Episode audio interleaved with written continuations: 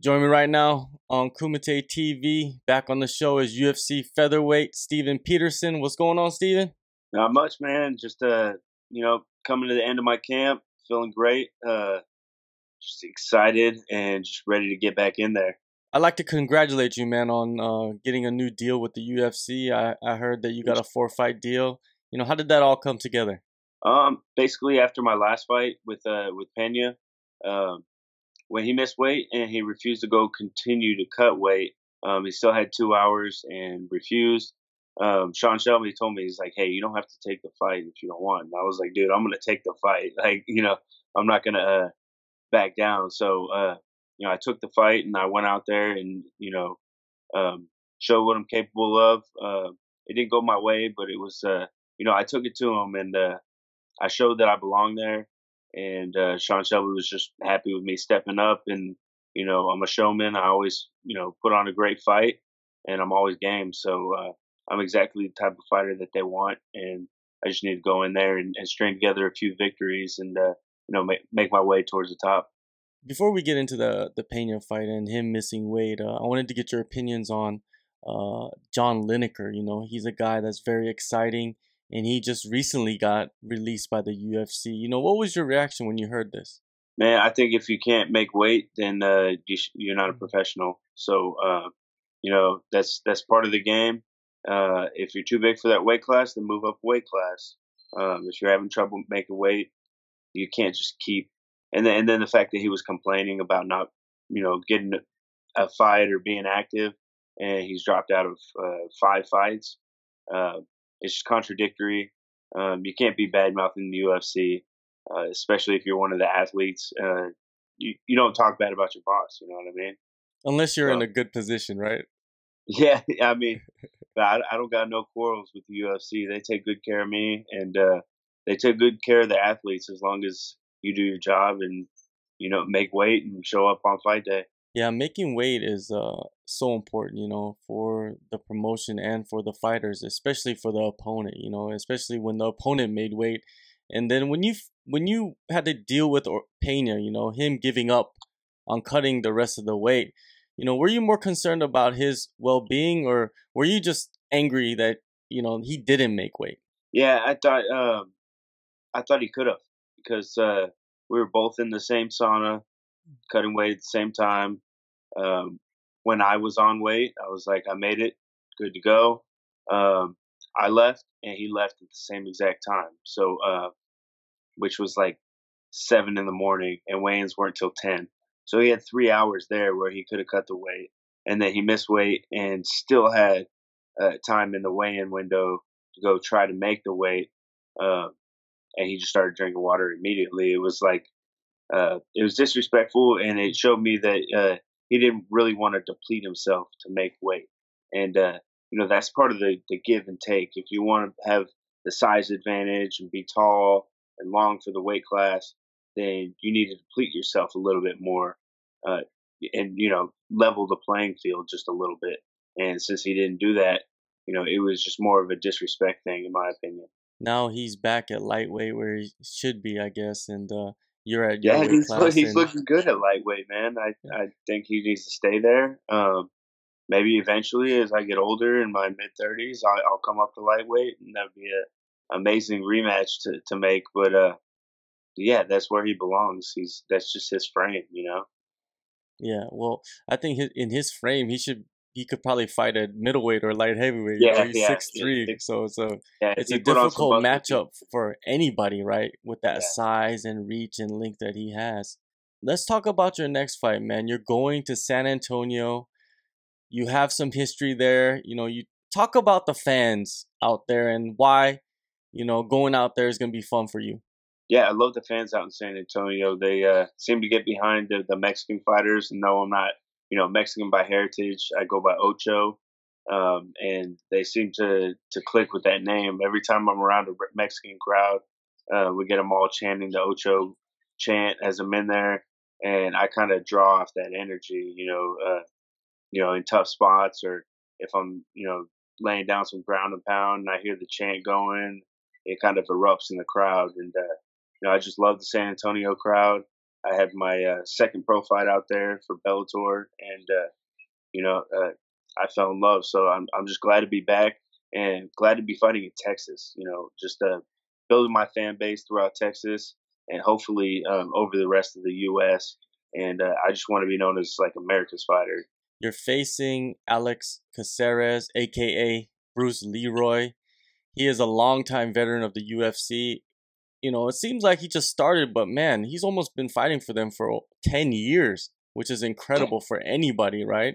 And, yep. uh, you know, when you look at him and when you were offered this fight, you know, what was your immediate reaction to this? Man, I've been wanting this fight for a long time since before I was in the UFC. I believe I watched when he got like uh, picked up from the Ultimate Fighter. He was like four and zero oh or something, real young in his career. I was like, I could beat this guy. And uh, just watching his whole career, he's kind of grown up in the octagon. Just uh, from fight to fight, he fought Faber way back in the day. Um, was once in the top ten, but uh, all along, I, I always thought I could beat this guy, and that's where I belong. And now I get to go in there and beat him and show that I belong in the UFC. He brings a unique style to the octagon, you know, and he also has that street fighter background, you know, that that backyard brawl. Have you watched some of those fights that he has had? Yeah, yeah, my street fights were better. Uh, I have a street fighting background too, and uh, you know, I, I started MMA backyard fighting in my mom's backyard. I'd invite all the kids over from school, uh, like junior, senior year, and we call it Friday night fights, and we throw down. So that's kind of how I got into the game. And uh, you know, he has a similar background, but uh, I, I'm just not a fan of his style. He likes to go out there and play. He likes to clown, and I'm a savage. I like to go out there and try to take your head off he is probably the biggest name, you know, so far that you're facing in the UFC. You know, what makes, you know, this matchup? Of course, you know, you said you're not a fan of his style, but I'm pretty sure you could bring the fight to him, right? So does that, you know, excite you? Oh yeah, this is this is a perfect Ocho fight because that's what I like to do. I like to go out there and push the pace, take it to my opponents, and uh, you know he's definitely not going to take it to me. So I think he's going to run around, try to be flashy, and you know, try to have fun in there. And I'm going to show him it's not going to be a fun night. That's going to be interesting to see how that plays out. You know, because you know, in the if even if if it does go to the judges, right, that doesn't look good in the eyes of you know the judges by you know being on your back foot the whole fight. Yeah. You know, so you kind of go in there with an advantage, I believe. You know, with the style yeah. that you have. Yeah, and he's got to take me out to beat me. He's not going to take me out. Uh, I've I've never been finished. Uh, I've one KO loss. I don't I don't accept that. I don't think I was out. You know, um, the ref jumped in, but I've never been finished. He's not going to be the guy to finish me. I'm going to go in there and I'm going to finish Bruce Leroy. I heard uh Fortis MMA is uh, expanding or moving. You know, could you enlighten me on the situation? Yeah, so we're gonna open up a, uh, a headquarters where we uh, you know, basically house some of the fighters. Uh, I'm going to live there myself. Uh, and I'm taking my, uh, I bought a cryo, started a cryo business. So I'm taking that over there. We're going to start a wellness center. And uh, we also have Fit Meals Prep opening up next door. And we're to uh, open up a PT for personal training as well, all under the same building. Um, yeah, so it's uh, it's just Fortis expanding our empire and, and growing and, uh, you know, just trying to, uh, rather than follow lead, we're trying to, to do it our way and, you know, just take over the game. Talk about uh, opening your business, your cryo business, man. How did you get into that? So I've been doing cryotherapy for about, you know, years in my career just as a recovery and I've had multiple sponsors that took care of it for me. And uh, I won my uh, the fight of the night bonus in my UFC debut. So I had a little little bit of cash on me, and I was like, you know, I could either spend it over the course of a year, or I can invest it and open up this business. So I invested it, bought bought my own uh, cryotherapy machine, and I started, uh, you know, building a wellness center around it. That's great, man. That's great that you're looking towards the future because you know fighting is is something that you love to do and something that you can do now. But you know sometimes you gotta you know, I guess establish yourself in something else so when you get older, you can move on without like trying to hang on, you know? Because sometimes people hang on for too long. Yeah, no, the idea is, uh, you know, I love fighting and I do it because I love it, but I don't want to have to fight for money. Mm-hmm. I want to take care of my living, my my cost of living, all my expenses outside of fighting. When I fight, it's just like a bonus, you know, uh, and then I can use that money to grow my empire as I as I make money through fighting. I'm going to use that, invest it, and continue to grow my business, Fight Fit Lifestyle, Fight Fit CBD, and Fight Fit Cryo, and just to you know continue building my empire. So when I'm done fighting, I'll have you know a lot to show for it. Definitely. Now, training camp, man. Um, you know, with all this movement going on at Fortis, you know, has it been a distraction, or have you been able to, you know, tighten down and uh, get a camp, a good camp? N- not at all a distraction. Uh, you know, this is just more motivation. Uh, it it's like bookwork. You know, uh, mm-hmm. I do the hard work in the gym, and then if I got to do a little bit of uh, you know, legal work or you know, LLC or you know, take care of some bank stuff, no distraction at all. Um, it all goes along with. Otherwise, I'm just being lazy. What am I doing with myself during the rest hours? You know what I mean? So, uh, no, I'm extremely focused, and uh, the morale inside the gym has never been stronger. We're just like everybody's so intense, and uh, you know, we got so many young guys trying to get their, you know, their moment and uh, work their way up, and uh, all these, you know, UFC guys. Miles Johns just got his contract. Uh, everybody's just super motivated and and trying to get what's theirs. Yeah, um, I believe another teammate of yours, uh, Menifield, Yeah, Alonzo Menifield. Man, he got a vicious, vicious knockout. Man, that was just uh, he is a guy that I think is flying under the radar right now. Man, I think people are gonna have to start paying attention to him.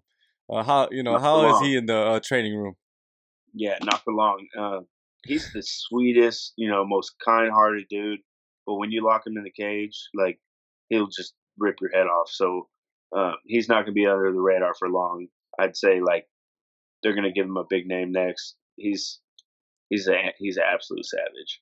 Now you go from Pena, a tall, linky guy with an afro, to Caceres, a shorter linky linky guy with an afro. Man, like there's a connection right there. You know, like maybe you're fighting his like little brother in a way. You know what I mean?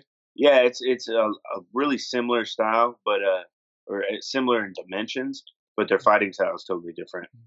Um, Alex Caceres likes likes to fight on his back foot and uh, you know bicycle, move around, circle, circle. Pena doesn't really use his uh, his reach like that. He he's more aggressive, comes forward, clinch, elbows, knees. Uh, so totally different uh, style, uh, but same dimensions. Uh, I just won't have to deal with that much of a reach advantage. So, uh, yeah, it just makes for an interesting, interesting matchup there. Have you been uh, working with anybody in particular to prepare for Caceres? Um, my training partner Elijah Johns, uh, Stephen Wynn. He'll be uh, fighting for uh, Dana White's Contender Series on July 30th. He's doing his camp over here at Fortis with us, so he's a you know a good training partner for me as well. Uh, Damon Jackson, just all the other animals over at Fortis. We got a lot. Like I can't even get started. We got 20 featherweights that I that I train with on a regular basis. So so yeah, pl- plenty of big names. But uh, it's not about the names; it's about the quality of work, and uh, that's what I'm getting. I'm getting high quality of work, and you know, a lot, a lot of rounds. That last fight, what did you take away from that fight? to move forward and excel in your next fight? You know, just roll with the punches. Uh, I didn't uh, feel like I lost that fight, but I also didn't feel like I won the fight. Uh, it was just a tricky fight, having to to, to manage, and uh, he was really uh, unorthodox on the ground. Uh, some positions where he was able to, like I was in on a double leg, and he was able to literally reach over and grab my the, my heel so like I, have never had to, to deal with that. So uh, you know, I'm not gonna have to deal with that in this fight. So uh, basically, I thought if I fight as well as I fought in that fight, I'll take out Alex Caceres in the first round. Um, you know, you're part of the featherweight division, and I wanted to pick your brain about the the title fight coming up at UFC 240. Max Holloway versus Frankie Edgar. What is your breakdown of that fight, and uh, who do you favor? Who do you think is gonna win? Uh, Max Holloway is just too much for Frankie to, to handle. He's I, have seen him in person. The dude's huge, and uh, I, am surprised he's still making the featherweight division. Uh, I know he had had a little hiccup there, and I'm hoping he's able to you know continue to make weight. But uh, yeah, that's a a tricky fight for for Frankie Edgar. He's got to get inside, got to use his speed. But I just think the length and uh, just the the violence from Max Holloway be too much for him to handle. The last time we spoke, you know, we talked about the music that you're into. Now I want to focus, shift the focus to uh, the movies. You know, like when you were young, you know, when you were coming up as a kid. Like, what were some of the like the movies that you were watching? You know, over and over, continuously. Like you couldn't. It never got old to you. Uh, you seen Boondock Saints? Oh yeah, yeah, yeah, yeah. Yeah, that that one. That's one of those classic. Um, I wasn't really into the cartoons. You know, in my early teens, I got into adult movies, and uh, Boondock Saints is just you know one of the one of the top notch movies out there. Eight oh, Mile, no doubt, man. you know, Eight no Mile. Doubt. Yeah, those those were some of my favorites. All right, man. Well, July twentieth, UFC on ESPN four, San Antonio, Texas. Steven, I always appreciate the time and uh, good luck on everything that you do and everything in your future, man. Hey, my pleasure, man. I appreciate you having me on. I'll see you soon.